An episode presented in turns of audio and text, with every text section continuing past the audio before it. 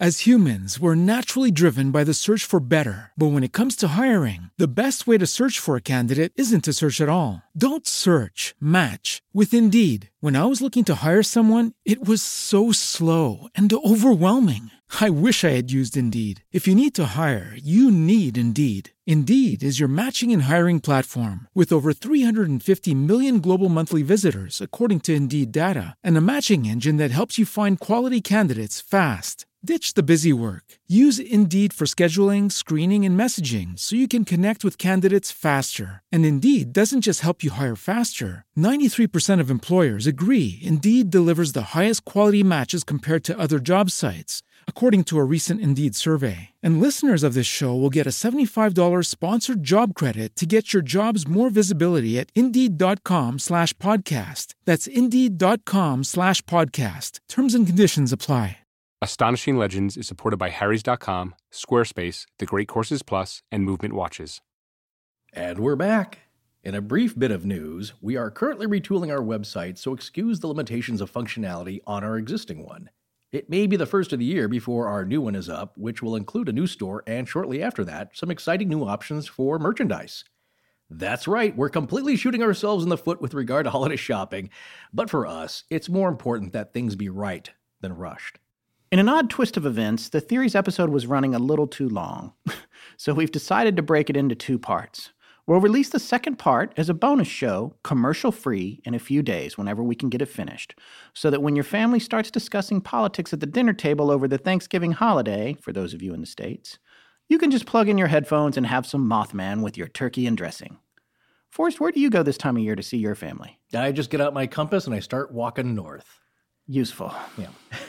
Fear not, however, there will still be three more shows before we break for the year after the Mothman series is concluded, and they should be good. What are we doing again for them, Scott? I thought you were, is that me? I thought you were figuring that out. Okay.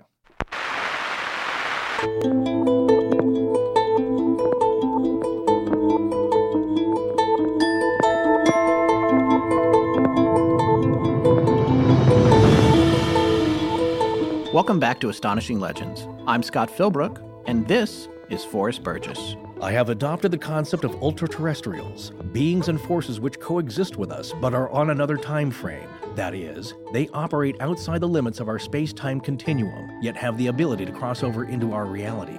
This other world is not a place, however, as Mars or Andromeda are places, but it is a state of energy. John A. Keel, The Mothman Prophecies. Join us tonight for the first half of our final episode on the Mothman. All right, so I think it's time for us to recap last week's episode for us because there's a lot to keep track of here, right? Well, there's a lot of crazy stories to keep a lid on. I think we safely went deeper than most people go on the Mothman, and, and we're not done yet.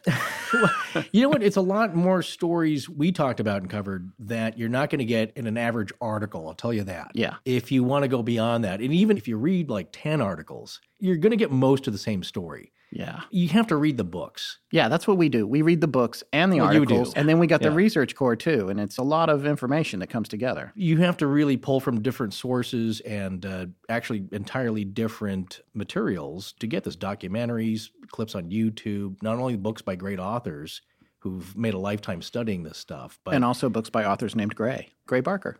That's right. Well, you said great authors. I was thinking. I'm sorry. Oh, I say great Didn't really work. No, Yeah, right. it didn't work. yeah. Sorry, folks.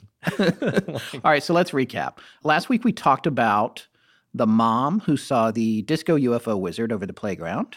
My favorite new band name. Disco And- Wizard? Yeah, I think Disco Wizard or Disco UFO Wizard That's or whatever. not bad. Yeah. Well, of course, it all reminded me of the man who fell from Earth, Ziggy Stardust. yes. that whole stuff. thing. And it's around the same time period. Yes, early it is. seventies. Yeah, so she saw this thing floating over the playground at her kids' school while she was waiting to pick them up.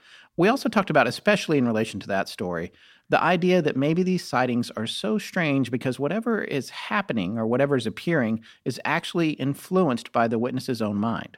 Yeah, absolutely. You see what you are either able to see or can handle. We also went with John Keel as he took nine people out to the TNT area in Point Pleasant in search of the Mothman, where eyewitness Connie Carpenter saw two glowing red eyes in the back of the abandoned factory just as they were leaving and had seen nothing in there. The rest of the group then saw something running behind the building into the woods after hearing a large metal object fall from the structure with a loud bang. Keel himself did not hear that from inside the building.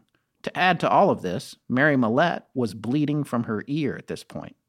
Needless to say, they left the TNT area. Keel, however, returned alone and encountered a strange, what he called zone of fear that he bravely experimented with, determining that it was a highly localized area that made him petrified when he stood within it or passed through it, even in his car. He was otherwise unable to figure out what it was. He speculated that it might be what he called ultrasonic sound, which he thought might reproduce a feeling of terror, and we discussed the idea of what is now referred to as infrasound as being a possible cause of that. And in fact, we went back to the Dyatlov Pass episode to discuss that a little bit because that was the conclusion that Donnie Eichar had reached at the end of his book, although seemingly a little half heartedly, about what might have caused the kids to run out of the tent into the night. Well, it is a proven phenomenon. Yes. Uh, with ultra low, below 19 hertz sound, that Yes. in some people, it will produce feelings of uneasiness, unrest, trepidation, all out terror. I don't know I if I go know. that far. Finally, we demonstrated how Keel started to receive bizarre messages from his network of contactees that seemed designed to demonstrate omniscience to him as well as to portend disastrous future events, only to find that just enough facts about what he was hearing would be wrong and therefore make it impossible for him to actually warn anyone about anything. All of these events seemingly culminated in the collapse of the Silver Bridge, brought about by the failure of eyebar 330 at joint C13 at 5 p.m. on December 15th, 1967, taking 46 lives. So, this is the theories episode. These are sometimes our favorite to do because they're not bound by much more than our observations combined with the Astonishing Research Corps' perspective on things and all the combined knowledge that we've accumulated in the preparation of the show. So it's a lot more fun. This is how we're going to break this one down. We took a look at a lot of topics we want to discuss regarding the events in the region, and we came up with a little more than a dozen concepts that we want to share with you guys. So we're going to take these on one at a time until we get through all of them, if that sounds okay to you guys. I can't hear you, but I'm assuming that you're saying yes. Either that or you've already pressed stop on your podcast player. Okay, Forrest, I think we should probably start out. It was hard to figure out what order to discuss this stuff in, but I wanted to go back in history and take a look at the legend and the myth of the Thunderbird. Yeah. The idea behind that and how that plays into Native American culture. And also, one of my favorite things is the Garuda, which Oh, is yeah. really cool because when I tweeted that picture of the 1975 first edition copy of the Mothman Prophecies that Astonishing Legends now owns, it says right on the cover, this was 75, under the Mothman Prophecies, it says, an investigation into the mysterious American visits of the infamous feathery Garuda. Well, and I was like, what is a Garuda? Yeah. I had to look it up. And so did the ARC, and they dug it up for us. And this is from uh, Wikipedia. A large mythical bird like creature or humanoid bird that appears in both Hindu and Buddhist mythology. Garuda is the Mount Vahana of the Lord Vishnu. Garuda is the Hindu name for the constellation Aquila. The Brahminy kite and phoenix are considered to be the contemporary representations of Garuda. You have to see this Wikipedia page. We have the link in our show notes. It's very cool, but it does not look like the Mothman at all. But I think that what Keel was trying to do when he wrote the book was connect it to some kind of lore that made sense to people in a way. there's two aspects of this. One, it's not a new phenomenon, even from the 70s onward. This is a very ancient concept. Now, we talked about the griffin, the Garuda kind of fit in with the hybrid animal or even hybrid humanoid type animals, especially a bird, something with wings. Wings are very central to this whole idea. But with the Garuda, which is kind of strange, is that it's Lord Vishnu's mount, but it's kind of a dude. it's Right. representational, but it's a man, a winged man, sometimes with a white face, but he's a golden god himself, or just a very mythical spiritual beast that has a very specific purpose, but huge. It's said to have blocked out the sun when Right. it passed over. So, since the beginning of time and uh, human beings and storytelling, it's a very iconic image, very much part of everybody's spiritual folklore. Well, it's interesting you should say that because the next place that I want to go after mentioning the Garuda at the very least is the legend of the Thunderbird, which is really something I want to thank ARC member Marissa Ball for digging up some really good information on the Thunderbird, and including this. According to the mythology of many Native American tribes, the Thunderbird was a huge bird of prey that soared through the skies on enormous wings, bringing thunder and rainstorms to the lands below. It was once assumed that this creature was completely imaginary, but cryptozoologists are no longer quite so sure.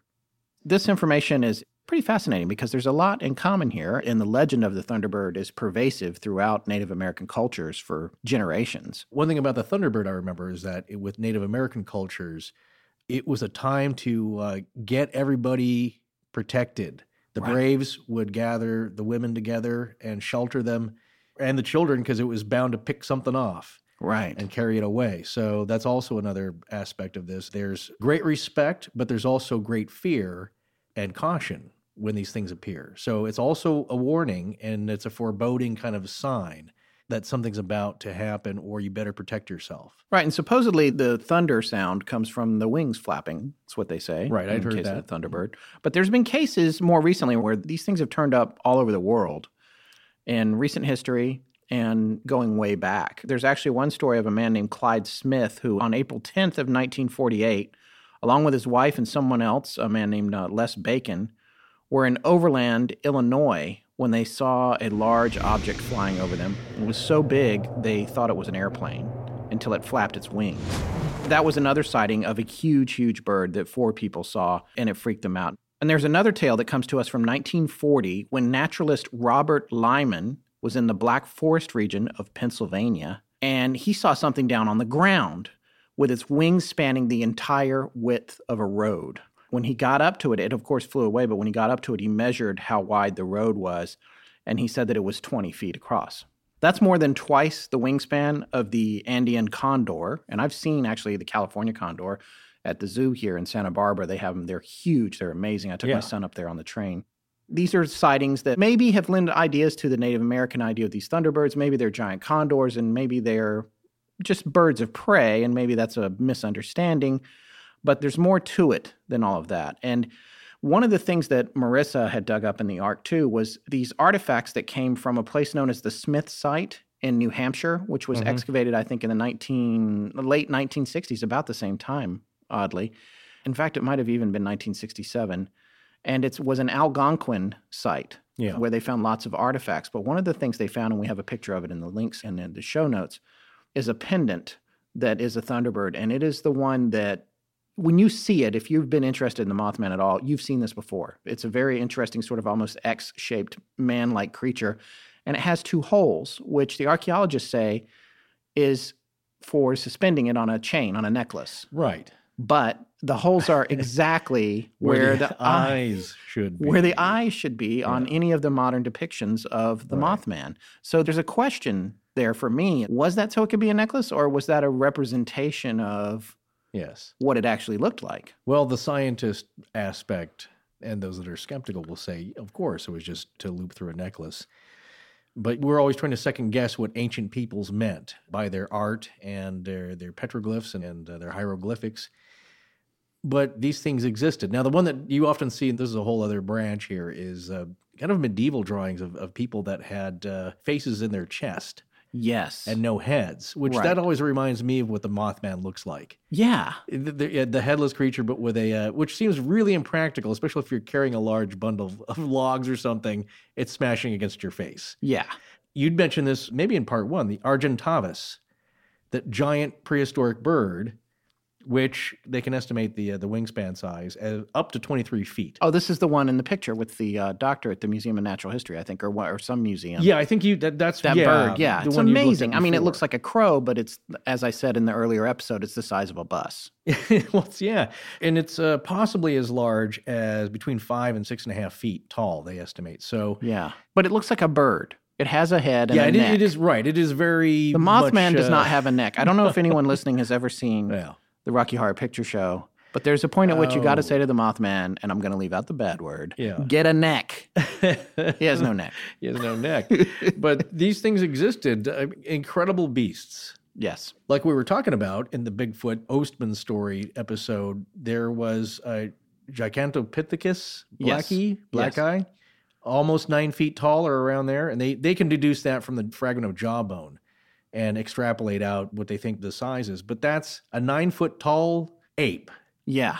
used to exist, they Yeah. believe. So when you think like, oh, that's impossible, and I know I was kind of bagging on the idea of a uh, of a heavy man bird flapping around and being able to lift itself. Well, you that's know, the other thing- Strange creatures have happened. Now, We're, and we're going to talk cryptids in a minute. Yeah, but we'll talk cryptids, But right. to your point, though, it's and just to remind you Yeah. and me and our listeners, the times that this thing was seen flying, it was not flapping or anything. It was defying the laws of physics. you can toss out aerodynamics Yeah. and lift Yeah. because this thing seemed to like swooped up straight into the air and then took off uh, from one description. These things don't need to rely on air to move. So who knows what they how they get around uh, wherever they're from but here they seem to have a lot of ease and a lot of speed Boy, every time I see a new ad from one of the big shaving razor companies, they've got some new gimmick they've come up with. Either it vibrates or it warps the space time continuum.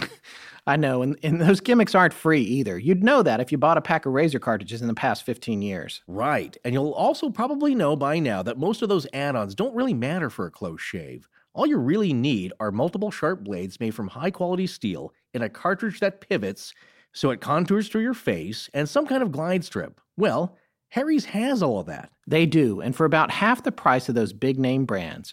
But you can offer a blade cartridge for two bucks when you control the whole supply chain. Harry's makes their super sharp blades in their own factory in Germany, which means they can sell to you direct over the internet with low prices and high quality. Harry's gets your face baby smooth, and then their line of lotions and creams protect and soothe, and they smell great too.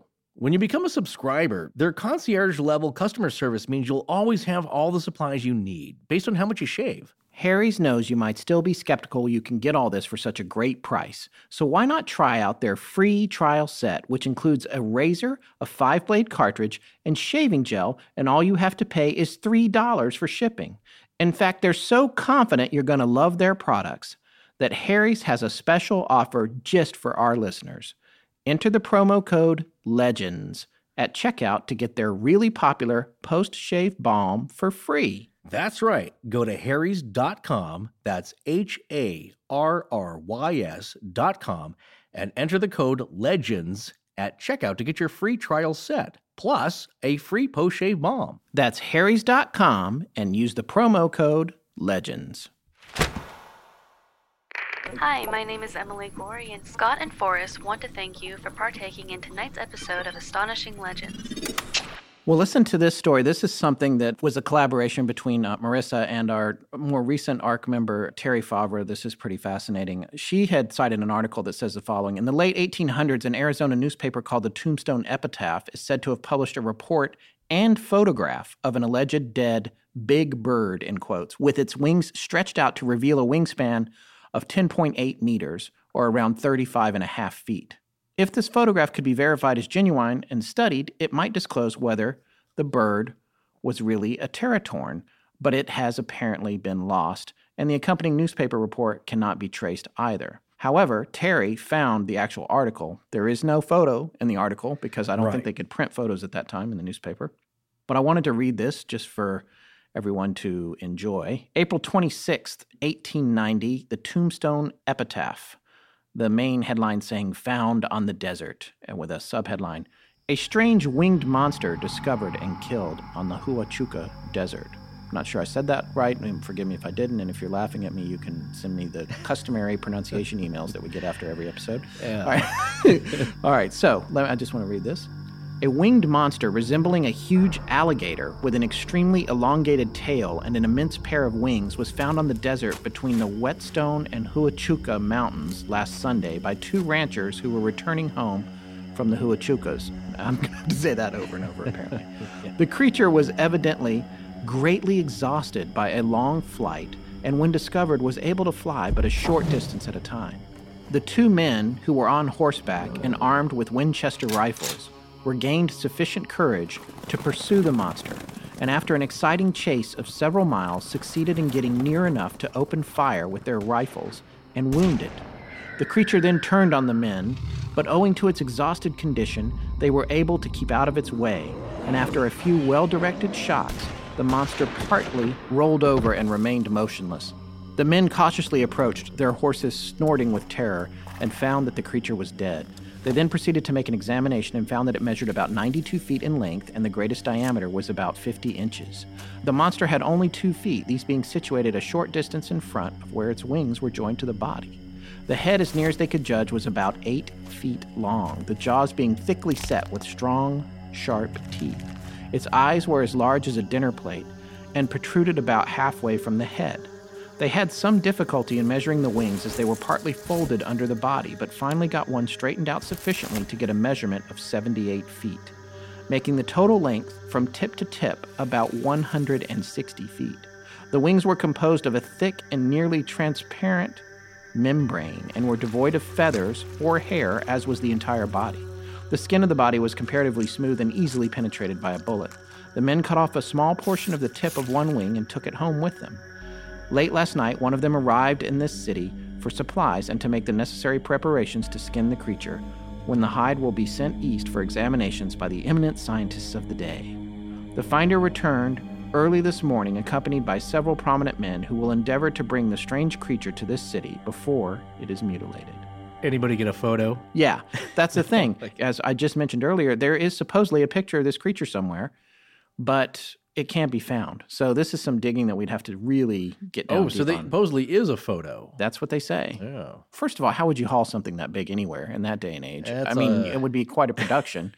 That's a lot of chicken. yeah, and it's not going to smell good after you know not too mm, long in the you gotta- desert. You got to get it marinated quickly. Just like the sea creature that the men found, the fishermen the found. Japanese fishing trawler. yeah, that You pulled in what they one? thought might have been a plesiosaur or something, and Now there is a photo of that thing. Yeah. there happened to be a guy, and I can't remember if he was a scientist or a journalist, just happened to be on board. But the story I remember, and it was in Omni magazine when I first saw it appear.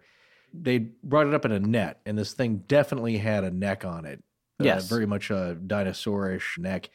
And it was in the net, and basically the description was it just looked crusted over. It looked deep fried, and then of course now that it's out of the water, it's under its own weight. It cracks open, and I guess what issued forth was a stench so foul. yeah, The captain said, "No, no, no. You know what? We got like a hundred thousand dollars worth of fish on this boat.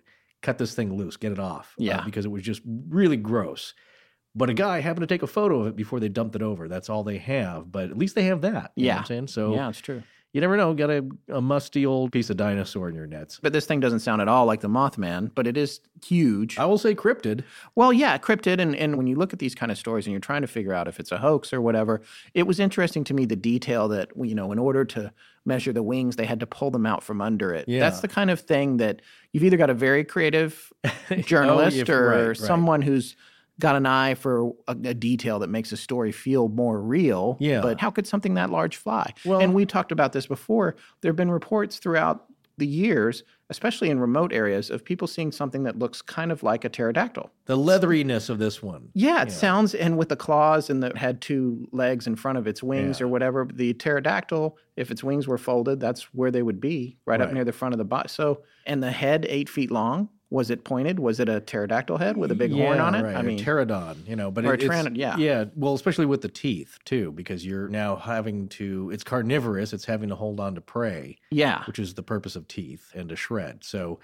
there's two things. Either this thing. It's probably more believable about these lake and sea creatures that are mythical. I don't know if you saw that brand new Nessie photo that surfaced no, I didn't. intended, Yeah. about about uh, three funny. four weeks ago. But it looks pretty good. If it's a hoax, it's pretty well done.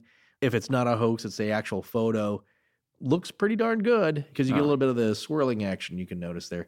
It's much easier to believe that something prehistoric leftover has survived in the very deep oceans because we don't know everything that's down there. That's true. Cthulhu could still be down there. Very well spoken. I don't know. It's really hard to pronounce. I kept reading it over and over again. And everybody says Cthulhu, so there you go. Yeah. But, you know, who knows what's down there? So the idea that there could be just things living and eating and, and feeding off of a very deep depth down in the deep, dark oceans is more plausible, or even in Loch Ness, because it's a very deep lake, or Baikal. Yeah. But something in the air that flies and on land, you tend to think we've seen most everything. Yeah. Except- Well, at this unless, point- unless it's really tiny. You know, people, again, new species are being discovered all the time. Yeah. On the other hand, species are going extinct all the time. And it's, That's it's true, yeah, yeah. entirely possible that 200 years ago, someone might have been seeing the last of something bizarre that had managed to survive. Exactly. That's my point. Maybe it's the last one and they shot it. Yeah. know, and or something maybe has been able to survive for this long, just hidden. The other point is that it's from another place. Let's talk about this Alaska sighting that you just mentioned. This Yeah. was actually in October of 2002. There was a sighting in Anchorage, and this is an article that we're referring to on CNN.com. A bird the size of a small airplane was recently said to be seen flying over southwest Alaska, puzzling scientists. The newspaper quoted residents in the village of Togiak and Manokotak as saying the creature, like something out of the movie Jurassic Park, had a wingspan of 14 feet or 4.6 meters, making it the size of a small airplane. At first, I thought it was one of those old time otter planes, the paper quoted Moses Coupchiak, 43, a heavy equipment operator from Togiak, is saying. Instead of continuing toward me, it banked to the left, and that's when I noticed it wasn't a plane. Raptor specialist Phil Schempf said the following I'm certainly not aware of anything with a 14 foot wingspan that's been alive for the last 100,000 years. Coupchiak said the bird disappeared over the hill, and he then radioed Togiak residents to tell them to keep their children inside. Yeah, well, see, see, he knows. yeah, he's taking it seriously. This was an issue solved, I think, with the National Geographic. It might have been even a game cam, but they had footage or a couple of stills of a very large golden eagle trying to carry off a fawn Yes, or just a small deer, like a juvenile deer. which they can do. The golden eagles can. it wasn't live video uh, or it wasn't video footage. So you have just a few stills, but they're obviously in a struggle. And I think what was determined by the biologists that it's possible Yeah. that a, a large eagle could carry off something that small game like that. Now, a full size buck, no, I don't think No. so. But yeah, anything smaller, sure. And a, a toddler, you know, Well, in this story, there was a apparently another local resident who was a pilot, which I think there's a high number of pilots in the Alaskan regions because Yes, it's- well, that's the the only bush way to get around. Yeah, right. He was a pilot, and I guess he originally was skeptical, but then he sighted this thing from about a thousand feet away, and it wasn't just him; it was a plane full of people. They all saw it. right. And his name's John Booker, and he said the people in the plane saw him. He's huge. He's huge. He's really, really big. You wouldn't want to have your children out.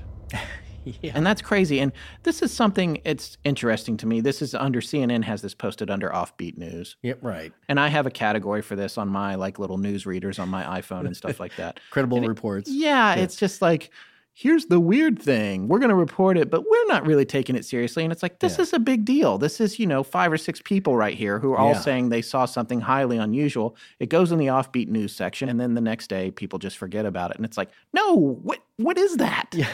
Get up there, figure it out. Well, that's been happening a lot lately, but that is the common tack to you have to be skeptical. yeah.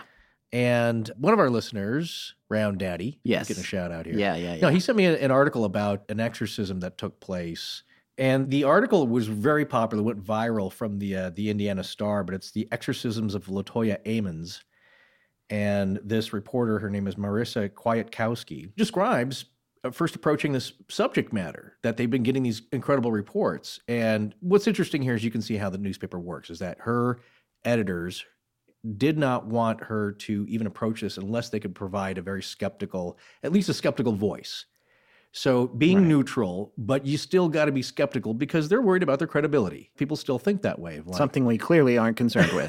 we gave we've given that up. Come on, if you're if you believe any of this, uh, if you believe any of this at all. but you know, look, we're doing it because it, that's the more entertaining angle, not trying to, at least for us. You know, maybe, Yeah. maybe some people really get off on debunking and finding something rational about it. But you realize that any media outlet has to present both sides, of course. That's what you want. But they're going to lean towards the skepticism. And they have to be able to provide something to calm, even to allay people's fears. Like, no, no, this is probably not real. Right. But if you want, here's the crazy part of the story. Scott and I often exchange articles, of course, through emails.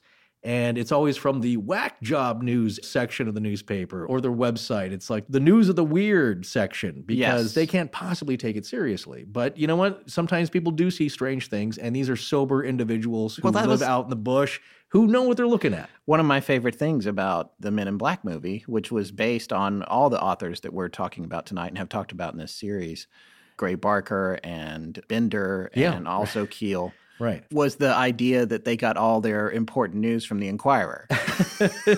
That's how we know where to go, where to look. Yeah. but well, yeah, because know. you know what? What's funny? I've been telling Scott this uh, for the past month. Is I every once in a while they get something right. yeah, Yeah. So, yeah, most of it's for entertainment purposes, not to be taken too seriously, but sometimes there's a nugget of truth in there.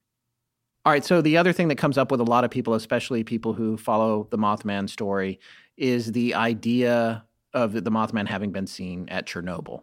Chernobyl being, which I'm, I think most people know, but it was a nuclear meltdown that took place in Russia. Our good friend Yeah. Christophs Andresen, who his podcast is called The Eastern Border, which you've heard us mention before. We've been guests on his show, and he's been a guest on ours. He just did a show on Chernobyl and went very, very deep on it, and a lot of really fascinating information about how it was built and how corners were cut. Yeah. And shortly after that, I'm pretty sure that he was banned from entering Russia.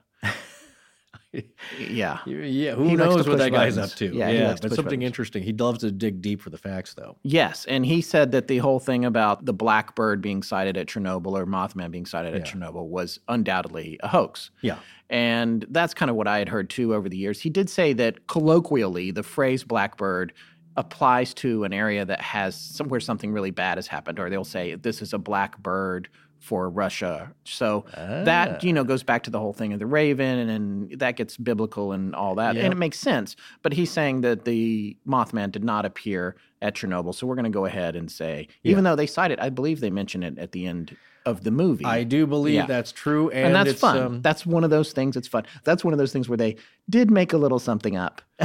Whereas, like all the parts that I thought were made up were true in that film. It's, Yeah. yeah. Yeah. It's not the only one, though. I think, of course, Chernobyl's a very famous disaster Yeah. now. And the Silver Bridge in Point Pleasant, that was certainly very horrific. And Yeah, and there was a picture- Indelible, you know, to the minds of the people there. But uh, you know what? I'll, I'll bet not a lot of people, even ones that saw the movie, don't even really, didn't know about it Yeah. unless you're from the region. Yeah. Or alive when it happened and you might Right. remember it. But speaking of the Silver Bridge, there's a picture online of something on the Silver Bridge, which, you know, Yeah. I haven't researched it, but to me, I'm pretty sure that's fake too. Yeah. Honestly, it's like Yeah. it looks like a trick photography, frankly. Well, they're, they're, It's not hard to put a blurry black object on a bridge in an old newspaper photo. There is a mention also in the documentary Search for Mothman, which that's the one I think was produced in conjunction with the movie. That uh, one of the locals there said, I, as the guy in the documentary says, there's a wino who did see a creature underneath the bridge or near one of the pillars there, the rocker towers, right before it happened. And he reported it to the sheriff. And he was not drunk at the time, but yes, he's indigent. He's he right. is- So people aren't taking him seriously. They're not taking him too seriously, although the sheriff did go down and check, I believe. But he claims to have seen something, I think that day or right around that time. So that anyway, that story's relayed by one of the local people interviewed in the documentary, not the actual person, but there were sightings all around. But is there a photo? I don't think that there's any credible photo. Well, yeah, and the only thing I know about of anyone climbing on the bridge prior to the disaster was in the Mothman prophecies. Keel mentions that somebody came in to talk to Mary Hyre, I believe. Yeah. And Mary told Keel, I talked to one woman who lives right by the bridge, Mary continued. She says that two days ago she saw two men climbing on the bridge. And he said, Climbing on it? She said, Yes. They weren't walking across, they were climbing around the sides of it. He asked her if she was able to describe them. Get ready for this. Yeah. Mary said, They were wearing checkered coats and black trousers. She couldn't see their faces too well because they were so far away, but she did notice their shoes. They weren't wearing boots, just ordinary shoes. She thought that was odd because of the weather we'd been having. Right. But I and Just we, want, by the way, we're Yeah. back with the checkered top, checkered coat, checkered shirts, checkered the wolves, and checkered shirt. What is it with the checkered? Oh, you the skinwalker. Well, that's just one style option. That's a lifestyle choice, really. But the, the, It's what- weird. It is a little odd, but I think there's a very terrestrial explanation for that. Didn't we t- already talk about this? It's a story that was tied to Keel. Now, I thought that he had seen this. Apparently, Mary Hyre had seen this. Keel's interpretation, though, I do remember this part. He thought it was FBI agents. Yeah. They're government officials. They're checking out the bridge, but this is pre-disaster. And his summation, or kind of an inkling that he got, was they knew something. Right. They had gotten some information. Maybe they were monitoring him because of all the strange things that. Uh, but he wasn't of. sure about the bridge. He thought No, no, he it- was exactly. He thought it was going to be the. Defense Logistics Agency, I believe. He Yeah. said the power plant, but I think he probably thought it was going to be the DLA Yeah. where an explosion was going to happen. Right. But I tend to believe that assessment, it was not a men in black or anything out of this world here. It was humans, but they were checking something out. They were looking for something. They were inspecting something. Again, that was Keel's interpretation that perhaps they had some information that something on the bridge was going to happen and they were kind of checking it out. You know, we're not finished with this Yeah. topic of global sightings, but while you're here, and since you took us here, I do want to say you get back into that idea of these teams of players yeah. that are playing a complex game of chess, and there's more than two sides, and they don't really know what the other side is doing. It's the cigarette smoking man. I agree because look, this is the one thing I I have no proof of this, of course, but I got a really good hunch. There are elements within world governments and our, especially our own that just know a lot more than we do. That's Well- got to be the case. It doesn't have to be extraterrestrial, really crazy, but they they well, if it comes to premonitions, it has to be something crazy. I mean, if they're crawling on the bridge before it's collapse, it's imminent collapse, then they either know the future or something else in the area, like the presence of the Mothman, Right. is telling them that they need to be on the lookout for a disaster. Right. Well, it doesn't even have to be that crazy because people were getting strange notes left on their door and just really weird grammar or incorrect grammar. Some of the strange notes, like watch out, stay away, leave this alone. What if somebody sends a note, a very real paper note to the FBI saying that the bridge is in danger? You better watch out, stay away, whatever. They're going to send people to check it out. Right. And then they're not going to tell us about the note. They're not going to announce that. They're not here to also cause panic. This is a main artery into Gallipolis. And again, that's the reason it was so crowded. People traveled back and forth to go shopping, and people worked on either side of the river. So at rush hour, it was packed. So if a bomb threat is called in, imagine, you know, somebody at the FBI gets an Indrid cold call. Like, Yeah. Cold call. Get it? Okay. Yeah, you got cold Yeah, called. I just thought of that. Sorry. They they get Horrible. a if you get a call about anything, they got to check it out, or they should. Yeah. You know, if it's like you know, bomb bridge, you know, Silver Bridge, whatever, how mysterious it is, or they get a funky note. Right. Like the Saying- stuff that was happening to Keel. Yeah, exactly. Saying the bridge is in danger, or this and that. They're going to send guys out there, and they may not be dressed as G men with the black suits, or more like Men in Black. They Maybe may they were have, uh, inspectors. like, Maybe they were just inspectors. Exactly. Like you said, the low rise shoes, just regular kind of street shoes, Oxford type, is Yeah. not what maintenance people would be wearing or military generally. So unless But you were, think know, in, you in think about things dress that uniform. every perspective that we have when we look back at something like this is based on what was reported Right. or oral history if it's been passed on and then written down. Things that happened and weren't written down, you'll never know about. Like for Yeah. example, and I don't know, my wife and I used to spend a fair amount of time in Bucks County, Pennsylvania. Yeah. And every bridge there over the Delaware River, which is a big river as well, Yeah. has a tender, a person who is Yeah. in a little shack and keeps an eye on things. Now, I don't know if the Silver Bridge had that. I don't think it did. Usually draw, drawbridge type Yeah, but these are not you know. drawbridges. The Right, ones I'm well, yeah. talking about over the Delaware, every bridge has a person who keeps an eye on things. That's probably a state mandate. know. yeah, and it may not be the case over the Ohio River Right. in West Virginia or Ohio, but imagine that somebody was there and they heard eyebar 330 crack. Yeah. They heard a Like a day ping. earlier. Yeah. and just a weird little noise. Not enough to go into a cold hard panic because if they're looking, everything looks fine. But maybe Right. they call the inspectors to come out and. I thought I heard something weird, or even a civilian says the bridge seems super shaky. They make a phone call, Yeah. people come out. It could be just something that mundane. you Yeah. know, but- again, that does not sound uh, sinister to me or like sabotage in any way. Right. And it wouldn't be recorded. There would Yeah. be no history of that. And that's why we have to speculate on it. Who knows if anything like that happened, but if anything like that did happen, and there's an infinite variety of things like that that could have happened, Yeah. we would never know. Right. Especially if maybe it happened to someone who died in the disaster Yeah. and never told anybody. Right. Hey, Scott, how many websites do you think we check out while doing research on a topic? I don't know, maybe 20 to 40, depending on what it is. What I can tell you is that they're not always the cleanest and easiest to navigate. And if we want to purchase something from one of them, that can be a nightmare too. Well, that's probably because they're not a Squarespace website. If they only knew how easy it is to set one up and how beautiful it would look once they published it. It really is an all in one solution for getting your work or your business up on the web. With Squarespace, you can experience a new way to buy your domain name and choose from over 200 extensions. Then pick one of their plug and play templates created by the best designers in the business. Once you've got the look you want, you pick the functions you want your site to have, and then you're ready to blog, promote your physical or online business, or sell anything. Or you can just announce your special event or project. And if you're trying to drum up business for your store or your homemade products, Squarespace gives you powerful e commerce functionality with built in search engine optimization, free and secure hosting, and the ability to customize your site's look and feel with just a few clicks. And everything's optimized for mobile platforms right out of the box. And you'll never have to patch or upgrade anything yourself, ever, because Squarespace takes care of all of that for you behind the scenes. And in front of the scenes, they've got your back with 24 7 award winning customer support. Go poke around and see for yourself what Squarespace has to offer with a free trial. Just go to squarespace.com and start clicking around. And when you're ready to launch, use the offer code LEGENDS to save 10%. Squarespace, make it beautiful.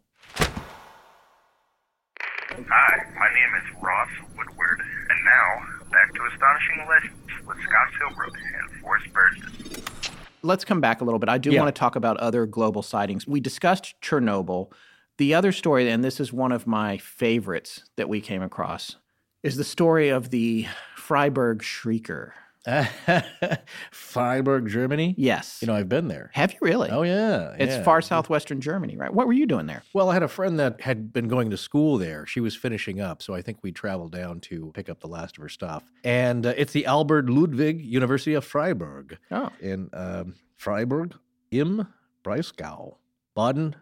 Württemberg, I believe. I don't know. It was a long time ago, but it's a very beautiful area. It's founded in 1457, and it's the fifth oldest university in Germany. So it's, a, Oh, wow. this grand old building, and it's the whole town is on the edge of the Black Forest. So uh, just beautiful, gorgeous. I love There's- their ham. isn't it nice? And the uh, I, I wanted to buy a black chocolate forest cake, and uh, when I did the ca- the conversion there, this is before the euro. It was outrageously expensive, like two hundred dollars. I mean, they're beautiful looking, but and they have uh, cuckoo clocks and all kinds of fun stuff there. But um, you know, Anyway, my, the my, Freiburg my Shrieker. The is Freiburg frayed on the, all this research. It's fried, fried. It's Freiburg. frayed. It's frayed It's and fried. Freiburg. The point is, is I've, I've been. It's a very old part of the country, and of course, the Black Forest is dark and mysterious itself. Yeah. but gorgeous. Yeah, so I would really love to area. go there. Yeah, it was myself, cool. Well, September 10th, 1978, supposedly, if you believe any of this at all, southwestern Germany in Freiburg, as you just mentioned, 21 miners, Not miners, you idiot. like children, miners, not miners, 21 miners showed up for work. And they were approaching the mouth of the mine, the opening, and they noticed a huge man standing in front of the entrance to the mine wearing a large, full length trench coat. Aha. What year was this? 1978. Okay, not that long ago. Oh, yeah, September 10th, 1978. So he seems insanely large. And then they realized when the trench coat opened up that it was wings. Oh my god. yeah. So uh-huh. this creature opened up these huge wings, they unfolded, and it let out a shriek that the men compared to 50 men screaming or a train slamming on the brakes to avoid a disaster.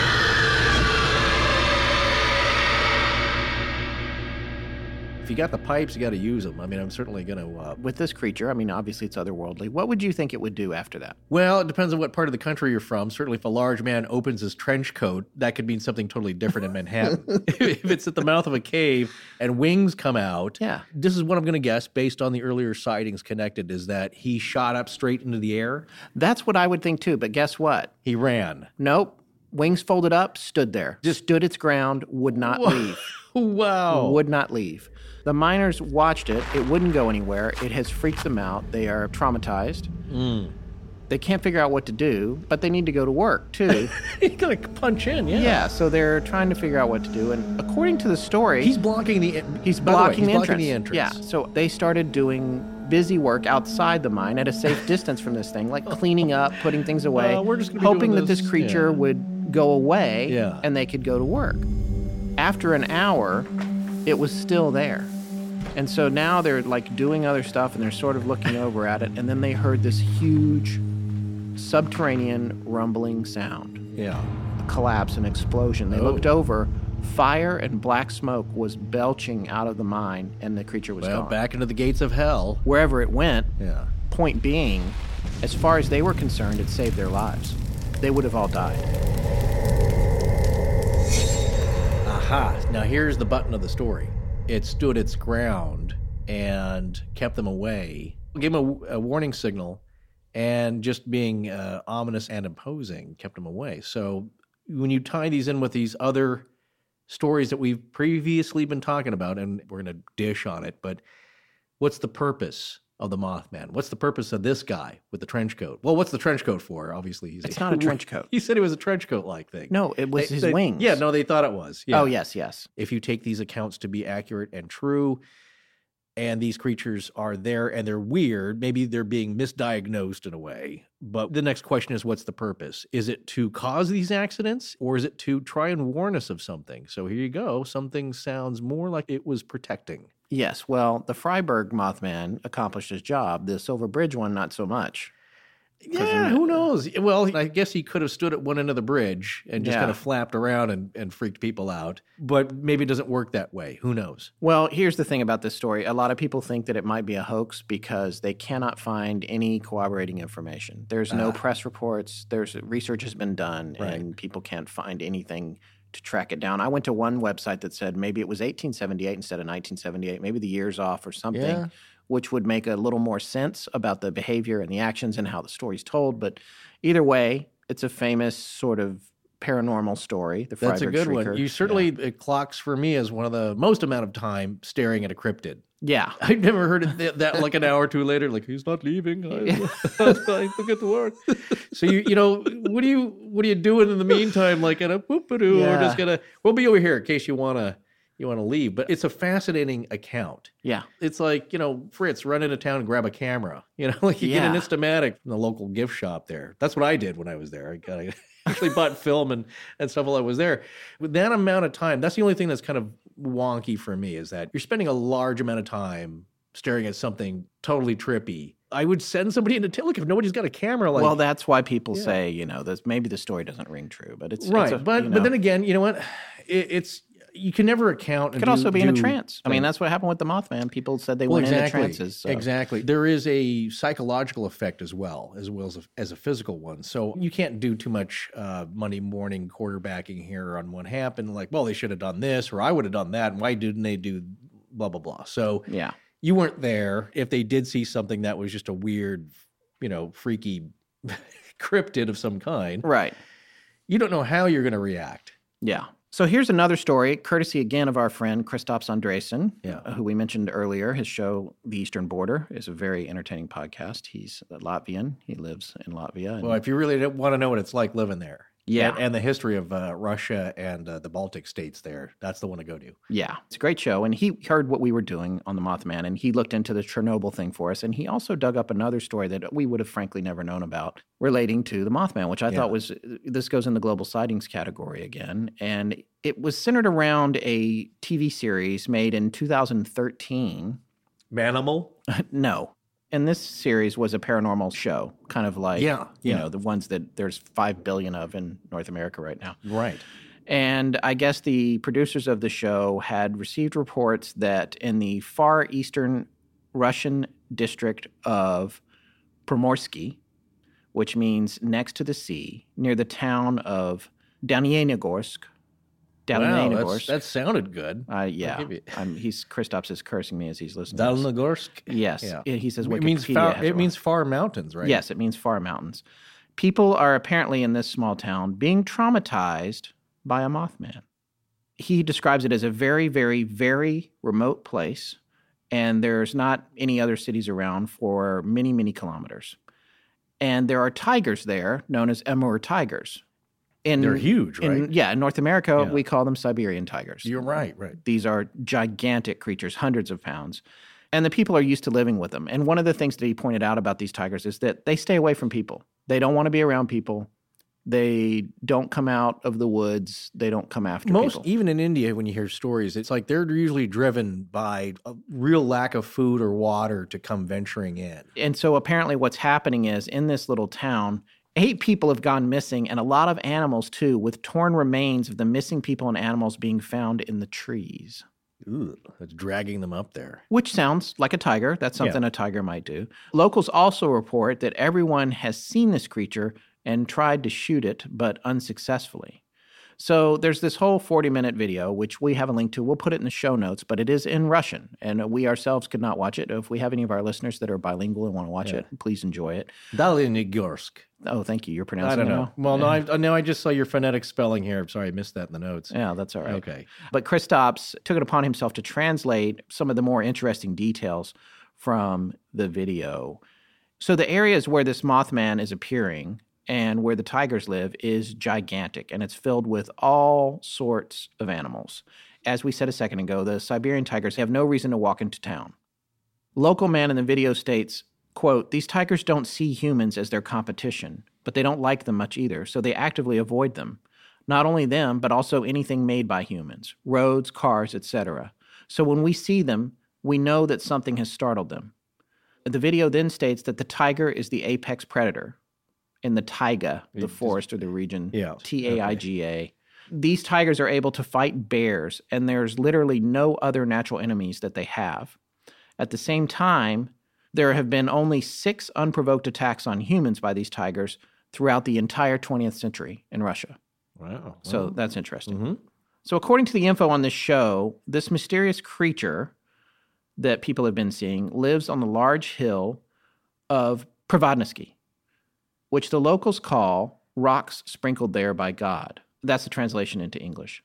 In the beginning, they talked with the local forest keeper, kind of like a park ranger, whose forest he's responsible for, which includes the mountain where they are saying this creature lives. But it turns out neither the forest keeper nor the locals go there. The mountains have always been sacred grounds to the local tribes. Here we go again. Mhm.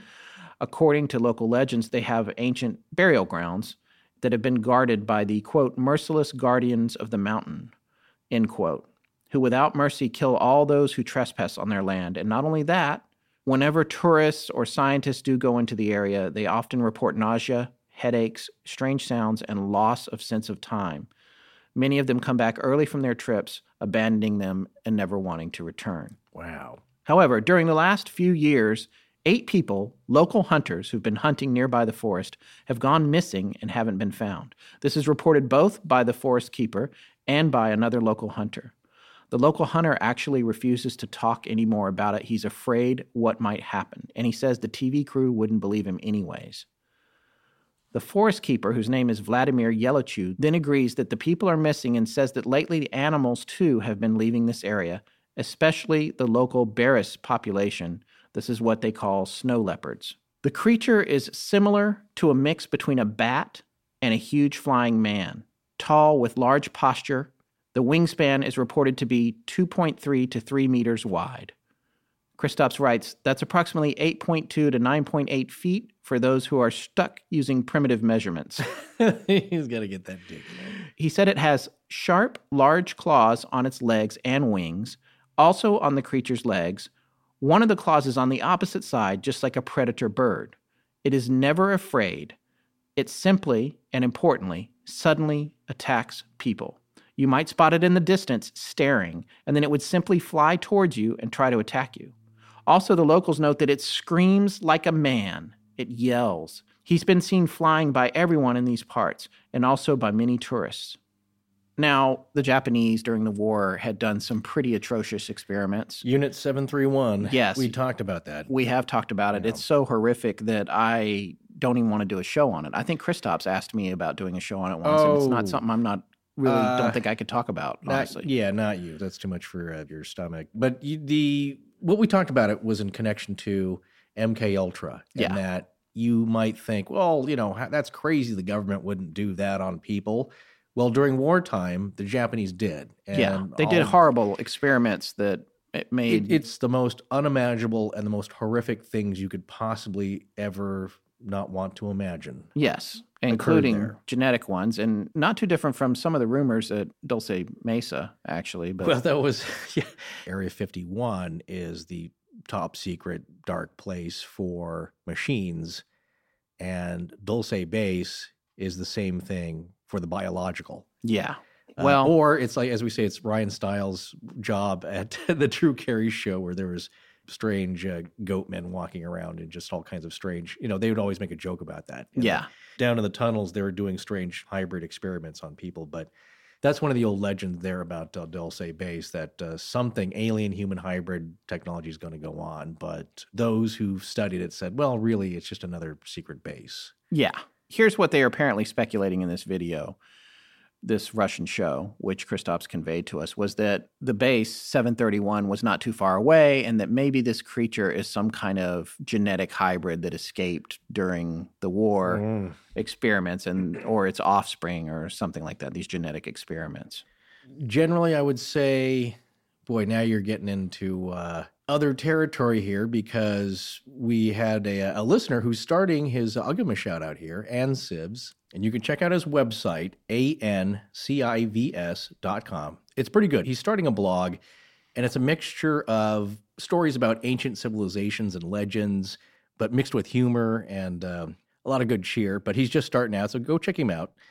Anyway, he'd contacted me through Twitter and asked, just generally, did I think the Minotaur was real? Could that have been possible? Just kind of in good natured, be kind of funny there. Uh, because he did a, a, a funny article called The Minotaur Clogged a Toilet in Atlantis. so, anyway, basically, he's asking about that. So, I turned him on to a book that I did tweet about, and it's Edgar Cayce's Story of Atlantis, which is basically a collection of readings uh, throughout the time that he was giving readings to different people. Uh, he would just explain how he did it. It wasn't an entire narrative that he just spilled out while he was kind of in a trance. As he was giving a life reading to somebody, saying like, "Well, you have the respiratory problems because of this. You know, try this." There were a lot of home remedy kind of things. He said, "Oh, by the way." You were an ancient scribe in Atlantis, and you were also doing this and that Right. the fascinating part is that yes, over thousands and thousands of readings he gave to people, they would take out his followers would take out bits and pieces of different topics he would talk about, and then he strung them together, and that's what formed the narrative. So if he was faking it, it's a pretty good accomplishment Yeah. because it does form a narrative on the history of Atlantis, again by a guy called America's Sleeping Prophet, uh, where he was kind of in a somnambulistic trance and and talking about this. So, in answer to Ancivs, I said, well, if you read the book, it's pretty wild because Cayce's description of Atlantis was that they had advanced technology, not like what you see now with iPhones and iWatches and everything, I and E and all that. There was basically two factions one, a good group of people, and a bad group of people. And the bad group were using their technology that they had at the time to create genetic hybrids, animal human hybrids as a slave race, as novelty for the rich there. Hmm. And the way that Cayce described them, you could have a young, beautiful woman that had feathers all over her, or somebody that had snake scales. That they were doing gene splicing with animals and humans, which we, you know, that we don't even want to think about that nowadays. Even, you know, Dolly the sheep was a big deal.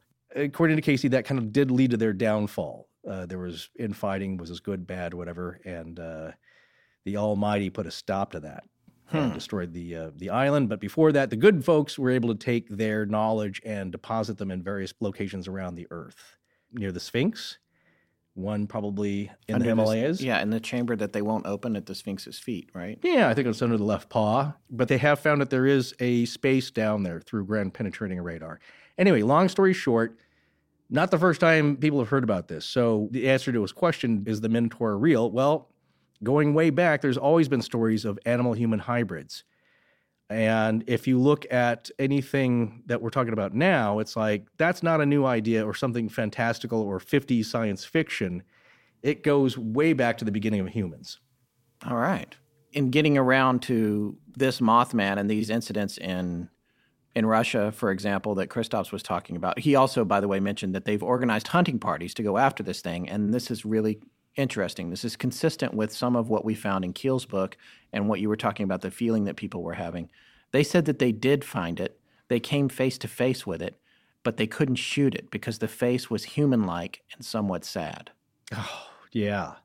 Wow. So they got a real vibe of emotion with this thing. Yeah. Again, same with some of the descriptions of Mothman. It was very sad and seemingly trying to communicate something that it was very torn up about. And it just it couldn't or it didn't have the tools to do that. But that's the impression that people got. That's interesting though. It's able to communicate emotionally. Yeah. I mean, this thing, of course, frightens people when it comes swooping down. And again, that's the joke. Like, wait, I'm here to tell you something. Don't run away from me. And, you know, it's trying to kill us. That's the reaction of people. It's just, I'm sorry, I don't care how good the message is or, or how helpful it could be. It's a red, reflectored eyed, winged, leathery winged creature with big, hairy, muscular legs. So, Yeah. you're not going to want to stick around to see what it's got to say. You're going to want to get out of there. But that's interesting, though. That that's how it defended itself. It just appealed to the pity of the uh, the hunting party. Well, and there was another group of kids from a local high school or a high school in the area that I guess went up in the mountains. And this woman reports also in the video that they went in there looking for it and that they came running out scared to death. One of them was scratched up and said it had been attacked. Ooh, And she said she tended to that kid's wounds herself. yeah. And she said that they heard someone scream in the forest. Tourists. Damn tourists. Wait, so Now whatever- he's translating, by the way. I want to Oh, remind right, you from okay. Dyatlov Pass, a tourist is uh, can be a hiker or somebody that goes. Yeah, uh, oh, know- just a, yeah, yeah, uh, just like- an outdoors person. Yeah, Sure. an outdoors person. But this creature apparently screamed that, and then they came out of there. So Ah. anyway, these are all global sightings, and I think since we've already touched on it a little bit, we should maybe talk about it. Just the idea of this thing maybe being nothing more than a cryptid. Now, when I say nothing more, cryptids are still fantastic things because they're creatures not known to science, and a lot of people think that the study of cryptozoology is a pseudoscience, and maybe it is, but it's still I think it's entirely plausible that there are creatures that haven't been discovered. They're turning up every day. New species are being found even in the Amazon and in the ocean on a daily Oh, basis. This was just in the news. Yeah, somebody Yeah. discovered a species of snake that it's not the thread snake. The new one may have been even smaller than the thread snake, but I think the biologist that discovered it named it after his wife, which you can do if you're the one who discovers the new species. And so the joke there from the broadcaster was that, you know, do you think he got any flack from his wife? Like, thanks for, yeah, now I'm associated with a tiny, ugly little snake for the rest of my life. well, it might not be ugly. Some snakes are cool. You know, no, no. It's, if you like snakes, uh, some like folks don't. Well, there you go. Some people are just really horrified of them. Right now, Scott is checking down to see a, to make sure a spider hasn't crawled up his pant leg because he's a letting spider it live out in here the in the studio. Yeah. I, I don't want to kill it if I don't. There have you to. go. Well, subspecies and different varieties of existing animals are being found all the time. We were talking about the ivory-billed woodpecker that they think went extinct, but Yeah. uh, they think has maybe reemerged. So Yeah. maybe there's only Well- four or five of them in the wild. Strange beasts used to exist, massive ones. Now, of course, our environment now doesn't really support that, but who knows what's left over? Yeah, but the larger it is, the less likely it seems. Exactly. So That's I'm saying, one it- thing. so it's not very likely, but at one point, millions of years ago or more, these strange things did roam the earth and they went away. So that is possible. Now, if you're going way out there and it's like, this is not just a giant bird, but it's a bird man Yeah. with a human face, leathery wings with strange abilities. Now that's where you get into the crypt part of the cryptid. It's a mystery. I know you're a real ancestry buff. Aren't you always claiming to be related to King Canute the Great? Well, I'm not sure about that, but I was able to trace my family back to Fornjoderka, Vinland in the year 160, but it gets a little murky before that. Wow. Well, maybe there is something to all of your outrageous boasts because you're on the right track. The Danish king Canute the Great, who came along about 830 years later, or Canute the Old, was king of England, king of Norway for a little while, and had a hegemony over Sweden. Hegemony. You know, my whole life Sorry. I've been saying, no, no, no, it's okay. Yeah, My whole life I've been saying hegemony. But I've clearly been wrong. that- I've never had to say it out loud until this commercial. That's Either you're just saying the word hegemony, or you've been watching more lectures on the Vikings over at the Great Courses Plus. well, both actually. So I guess you could be descended from royalty, but I'm not calling you Scott the Great. Speaking of names, though, I learned that Canute's grandfather was King Harold Bluetooth, which is where we get the name for the wireless technology you're all probably using right this second. See, history really does have a direct connection to the present. And what better way to get to know history's relevance to your own life than by watching the Great Courses Plus? But it's not just about history over there. You'll get access to courses on everything ranging from music and literature to cooking and self improvement. With over 500 courses and 6,000 lectures and new ones being added all the time, I can virtually guarantee that there's a lot of topics over at the Great Courses Plus that you'll want to learn about. And why not learn from the top experts and professors in that field? And you can watch them on any device you own, like a laptop, tablet, or phone, or you can stream them on your TV at home. If you start a lecture on one device, you can pick it up right where you left off on another. There's really no excuse not to make yourself smarter and more productive in your spare time with the Great Courses Plus. Now you can see for yourself by taking advantage of a special offer for our listeners. Get one whole month of free, unlimited access to any of their courses. That's right. Start your month long, unlimited, free trial membership now by signing up at thegreatcoursesplus.com slash legends. Again, that's thegreatcoursesplus.com slash legends. I've been getting a lot of compliments on my movement watch ever since I made it my daily driver. You know, that's an automobile enthusiast term meaning the car you drive every day. Yeah, I know that. but you're right. I've been getting a lot of notice for mine too. I think because it doesn't look like any other watch out there and people want to know what it is. Then they ask how much it is and I tell them, and then they really take notice. Yeah, that's because it's hard to believe you can get such a classy looking watch starting at just $95. The two college guys who started the company wanted just that a quality watch with cutting edge style for an affordable price. They knew what to look for in a high end watch, but they couldn't afford what was available in stores, so they started their own company, cut out the middleman so they could sell direct to you, and created a movement. And now, just a few years later, they've sold over 500,000 watches in 160 countries. They have a wide selection for men and women interchangeable straps to change up your look, and a line of really cool sunglasses. Movement Watches features classic designs combined with modern minimalism. And with free shipping and free returns, it couldn't be easier to step up your watch game. Get 15% off today by going to movementwatches.com slash legends. That's mvmtwatches.com slash legends. Join the movement. Hello, everyone. I'm Blonadine, and this is Astonishing Legends. Let's get back to the show. What would this thing be? You know, it's it's never been described as dinosaur Right. in its nature, like Yeah. looking like a dinosaur, I should say. It's always been described more as humanoid looking. I guess if it was an animal, an unknown species that screeched and had no neck Yeah. and was seen at night, of course, this one was seen in the daytime too. Yeah. It does seem most like an owl of some kind. Yeah. Screeching The- owl. But there are no owls that are seven feet tall. Now, let's say people are making a mistake. Right.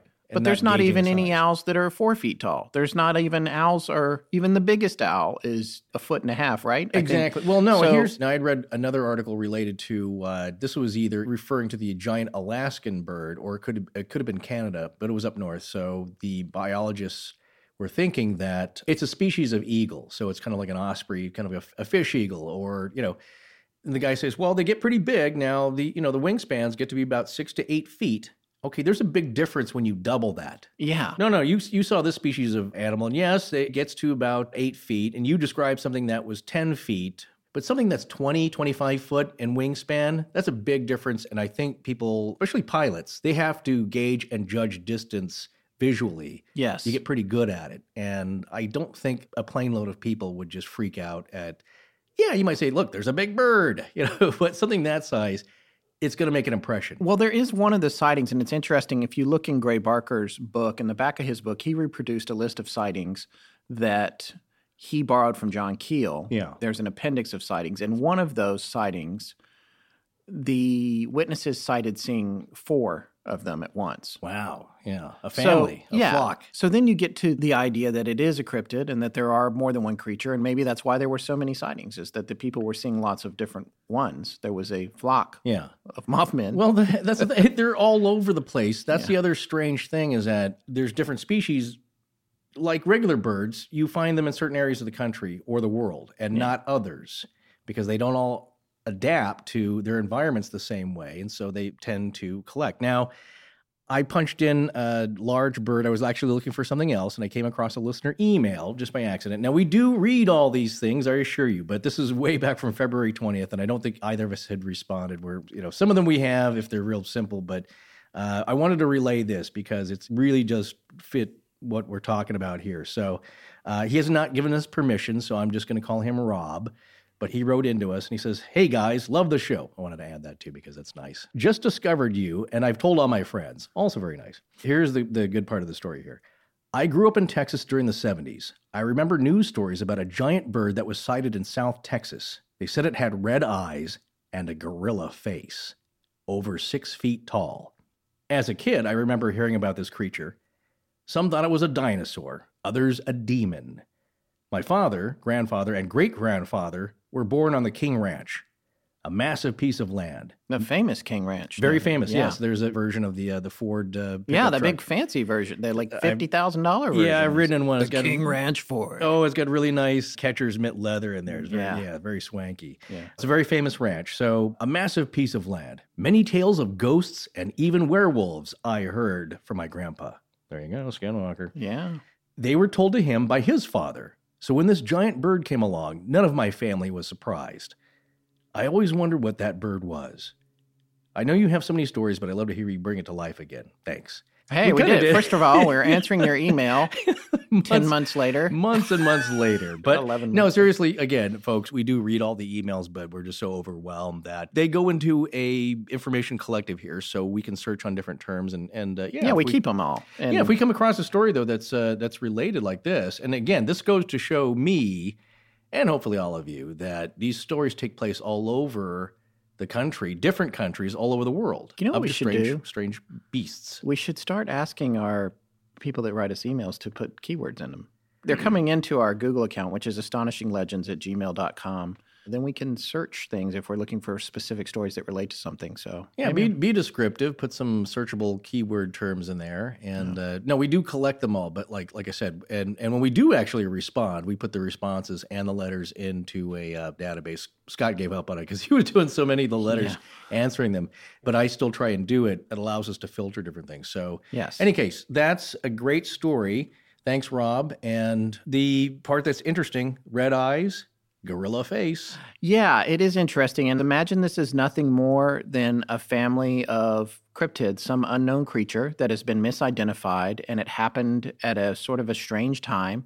Maybe there was uh, coincidences going on with the men in black. Maybe Woody Derenberger was hallucinating or didn't really see anything. Yeah. I mean, there's a lot of stuff to be casting Sure. away. Yeah. But imagine that this creature and its family have a nest in an abandoned building, which is where birds live. Yeah. Yeah. And well, uh, maybe do. Yeah. when people are coming around, they're getting too close to the babies. yeah. And on top of that, the mother's got to go out in the daytime and look for food or go dogs, but or whatever Yeah, else. yeah. I, Well, you know, I don't know. Sure, the animal was staring at these people, like the elderly man in Chad's illustration for this week's show. Which eh, actually, that story was from the last part, but still, Yes.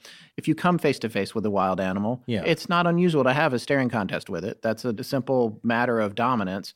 And I wouldn't recommend it though. I would not recommend. I'm just saying you might find yourself in that situation where you're looking at each other while both of you try to figure out what's going to happen next. You don't want to turn and run because that's for most wild animals, especially predators, that is a signal to come chase you and eat you. So Yeah. there's something about the pervasiveness to me of the red eyes that's Yeah. significant because it's not only just in cryptids and in weird stuff like that, it's shadow people. Yeah. have often been described with red or fiery orange glowing eyes. What is it about wherever these things are coming from that everybody needs red glowing eyes that, Yeah. that beams uh, gamma rays at you or causes conjunctivitis? Klieg's conjunctivitis. Yeah, it, it's that's an interesting aspect of it. Maybe I'm out of getting out of order here, but I was going to say if they are from somewhere that's not so terrestrial, say they're bringing with them some of their conditions, and what is it like on the other side or where they're from? Is the air the same? It's like Lewis Carroll's Through the Looking Glass. Like what Alice says, maybe mirror milk isn't good to drink, kitty. Some things are not, they seem the same but don't line up. So the same thing in, in Stranger Things. Remember when they go through, they have to wear suits because uh, the scientist there, maybe it's Matthew Modine, says, like, well, the air is not completely the same. It's kind of toxic. Right. You don't know what kind of phenomenon or aspects or side effects that whatever it is are bringing, but the conjunctivitis that was really yeah the welder that welders get and uh, staring into a Klieg like any kind of uh, carbon arc uh, light, something very bright will cause. All right. Well, Okay. moving on from cryptids, we're doing pretty good here. Okay, I want to talk a little bit about something that came up in some of the earlier parts, and I want to get back to it because we're talking about theories now. And this is part of the idea of the Mothman as a symptom of something else, and not necessarily a cause. Do you mean a curse?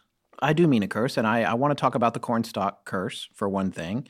That's the first thing I want to mention here in this particular area because that on its surface doesn't sound all that threatening, cornstalk curse, but I'd like to remind everybody that Chief Cornstalk was the man, the great warrior who was gunned down. In the holding cell. yeah, already in captivity, unarmed, after some soldiers from the fort he was being held at, which was at the crossroads and just outside of Parkersburg, West Virginia, where Indrid Cold also appeared to Woody Derenberger. That's right.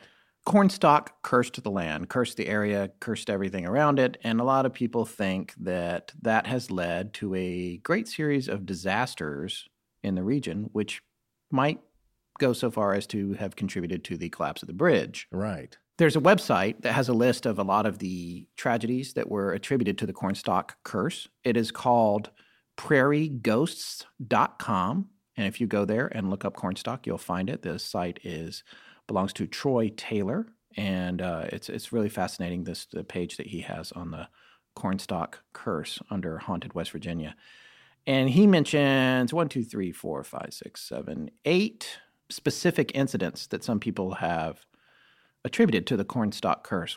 1907, the worst coal mine disaster in American history. Monongah, West Virginia, December 6, 310 miners killed. 1944, 150 people killed by tornadoes in the area. The bridge, 1967, we've already told you about. 1968, an airplane crashed near the Kanawha Airport, killing 35 people. 1970, November 14th, DC 10 crashed in the mountains near Huntington, 75 people killed. 1976, a man came to the Mason County Jail in Point Pleasant where his wife, Harriet Sisk, had been arrested for the murder of their child and blew himself up, blowing up the jail with bombs. Wow. 1978, freight train derails, dumping thousands of gallons of toxic chemicals. The chemicals contaminated the town's water supply. The wells were abandoned.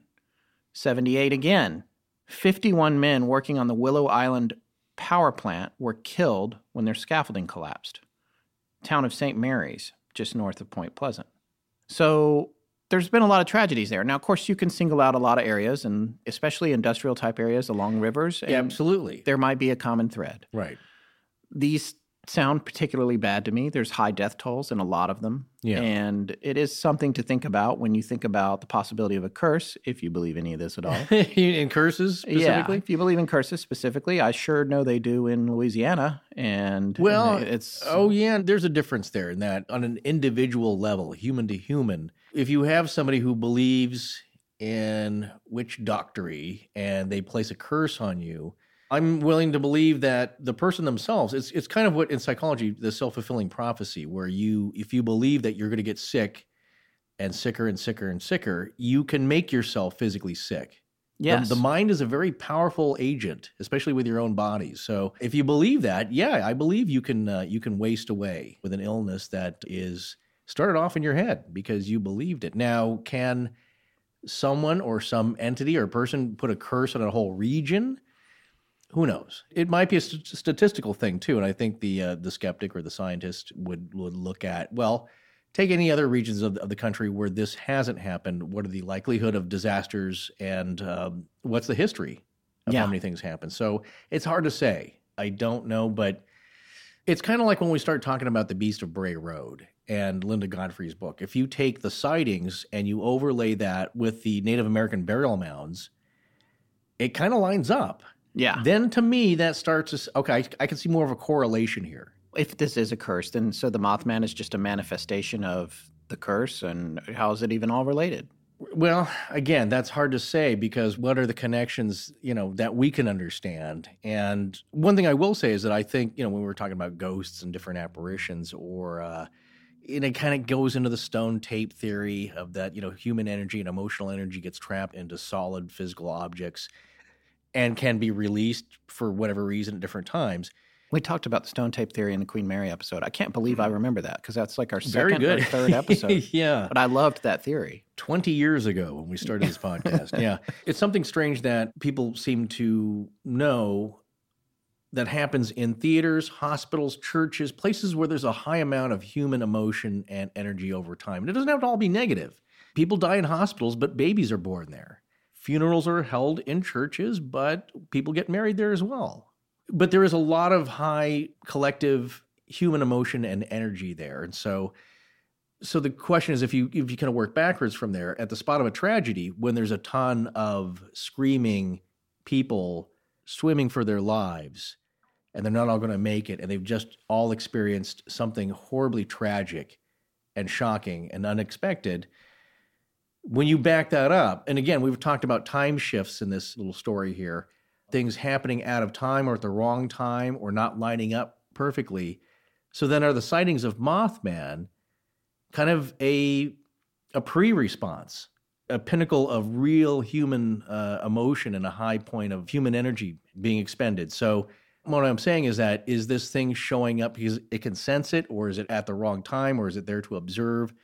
Who knows? So it may not be like a premonition. You know what I'm saying? It might be just a mistimed reaction or causal effect. What about this idea of UFOs and nuclear power because that's something that interests me too. And it's funny because it was Michael Heineman from the ARC, Yeah. who lives in Point Pleasant now and is a lifelong resident, and he had mentioned that he had a friend that had this theory that it had something to do with the Defense Logistics Agency and them maybe possibly. Yeah. And his It's a, friend no, it's a good theory. I mean, it's, Yeah. it's a good line of thinking I'm- I'm- because it's solid. You know, you're starting Yeah. off in a, a good ground there. Yeah, and I'm I'm putting words in the guy's mouth because we never spoke to whoever this person is. This is hearsay to us. We just got a broad overview, but this is what I'm taking that overview and we're extrapolating on it. Yeah. And what I'm saying that I think the guy probably thought was that the the Defense Logistics Agency, which is responsible for moving materials around related to war weapons and things that you would need in a time of war, has a, a location there. Right. And it's entirely plausible that at this point in the late 60s, there might have been top secret or classified movement of enriched uranium or highly enriched uranium through the area. Right. We have since been in contact with a listener who I've had extensive discussions with who works at a nuclear power plant and Yeah. is in charge of fuel handling. And he has explained to me the protocols you have to go through. And Right. it includes like walking the train tracks and making sure Oh, yeah. like six miles a track. Yeah. And no photographs and all of this. It's a serious operation because you don't want that stuff falling into the wrong hands. No, and you don't want an accident. You don't want this a bunch of stuff spilling over because again, there was a uh, a rock on the track that was large enough to cause a derailment, Yeah. And now you get a spill. Yeah. So there's a lot that goes into that. And you can imagine during the late 60s when there were more concerns Yeah. about war that they might have been moving things through there and it would have behooved them to generate as many distractions from what they were doing as possible for the sake of national defense. It's just the fact that they're so wacky. I still don't know how you make a Mothman to do that. You're not going to be able to dress a guy up and have him defy physics and No, give I- people conjunctivitis. That's what but, I'm saying. You know, it's it's a little theatrical. Sure, I'll give you that, but it's a weird way to go to Well- create a diversion. and here's the other thing beyond the diversion theory, there is a history of nuclear weapons and nuclear power plants having involvement with UFOs. Oh well, yeah, And- yeah. For since their existence, Yeah, so and it- a lot of that is documented. Some of it is is not public knowledge, but we actually have a book called Faded Giant, which you can get. We'll put a link to it in the show notes. It's by Robert S- Salas, yeah, and, and, James Klotz, K L O T Z. Right. It, it talks about the Malmstrom Air Force Base incident. That's one of the big ones. Yeah, what happened at Malmstrom? Well, very briefly, uh, people at the missile site had reported seeing a UFO. And right after that, or concurrent with that, the missiles go offline. Now, Right. these are independently controlled missile silos because they have safeguards in place to make sure that kind of thing doesn't happen. You can't just flick a switch or hack into it and then it shuts down the whole chain.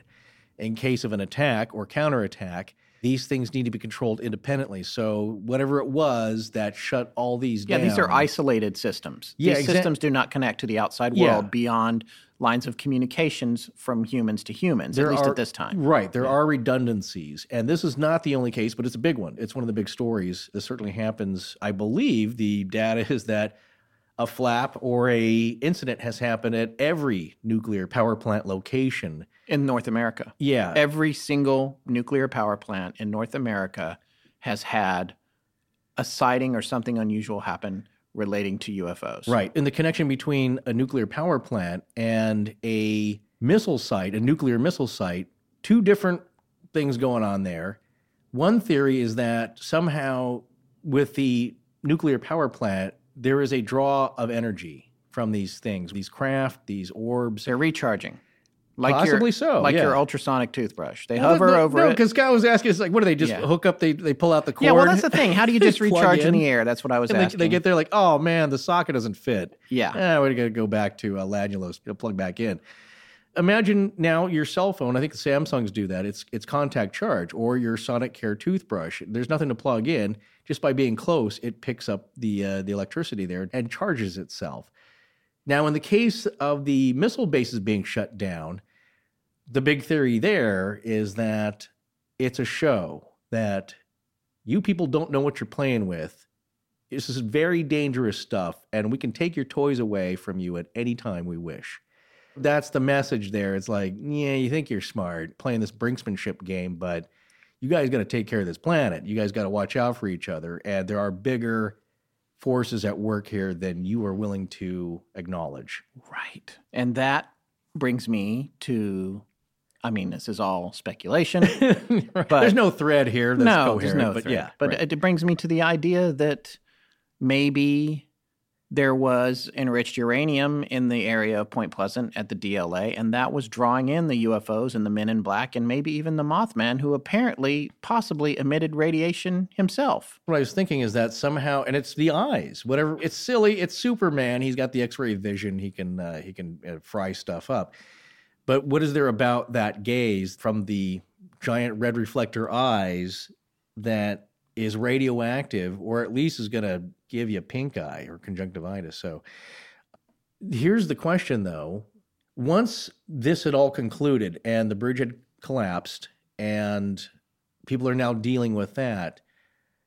I believe I'd heard a report that people saw orbs and craft leaving the area. Oh, either yeah. right after or the next day or something. That like, okay, show's over here. I haven't read that. I had I had heard that yeah, report. I don't I know if believe that I don't know if that was from the documentary I'd watched, but that is one account that I had heard that.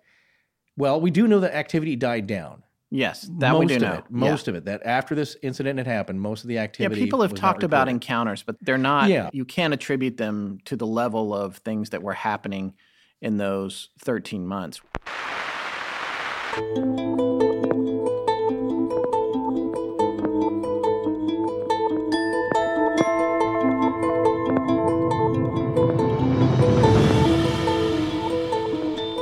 Show is ending in a weird place, isn't it?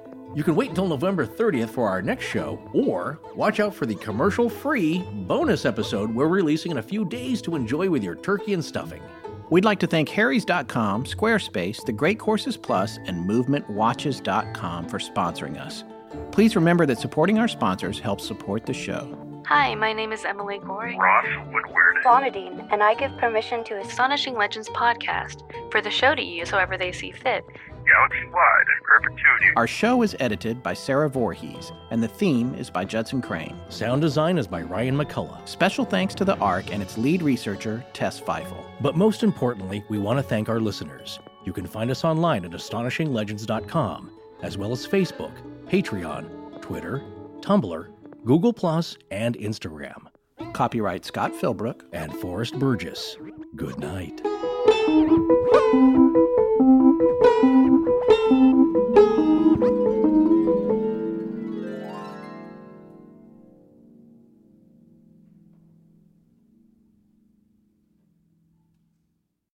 As humans, we're naturally driven by the search for better. But when it comes to hiring, the best way to search for a candidate isn't to search at all. Don't search, match with Indeed. When I was looking to hire someone, it was so slow and overwhelming.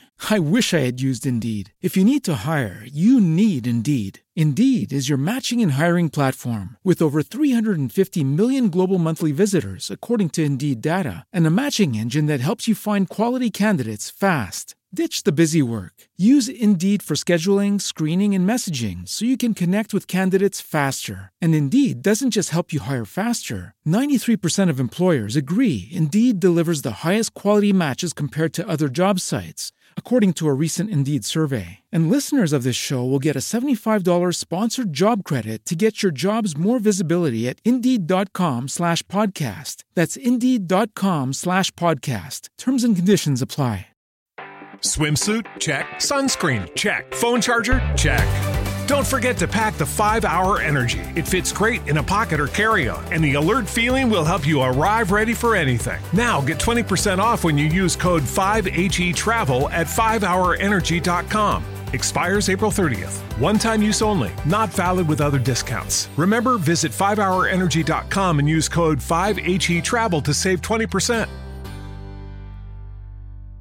With LinkedIn Jobs, we tap into a network of more than a billion professionals to help you find quality professionals quickly and easily for any role you need. Marketing wizards? Found them. Software engineers? Found. That project manager I could never seem to hire? And found. LinkedIn Jobs quickly matches your roles with candidates with the right skills and experience. In fact, 86% of small businesses get a qualified candidate within 24 hours. Post your first job for free and get started at linkedin.com slash spoken. That's linkedin.com slash spoken. Terms and conditions apply.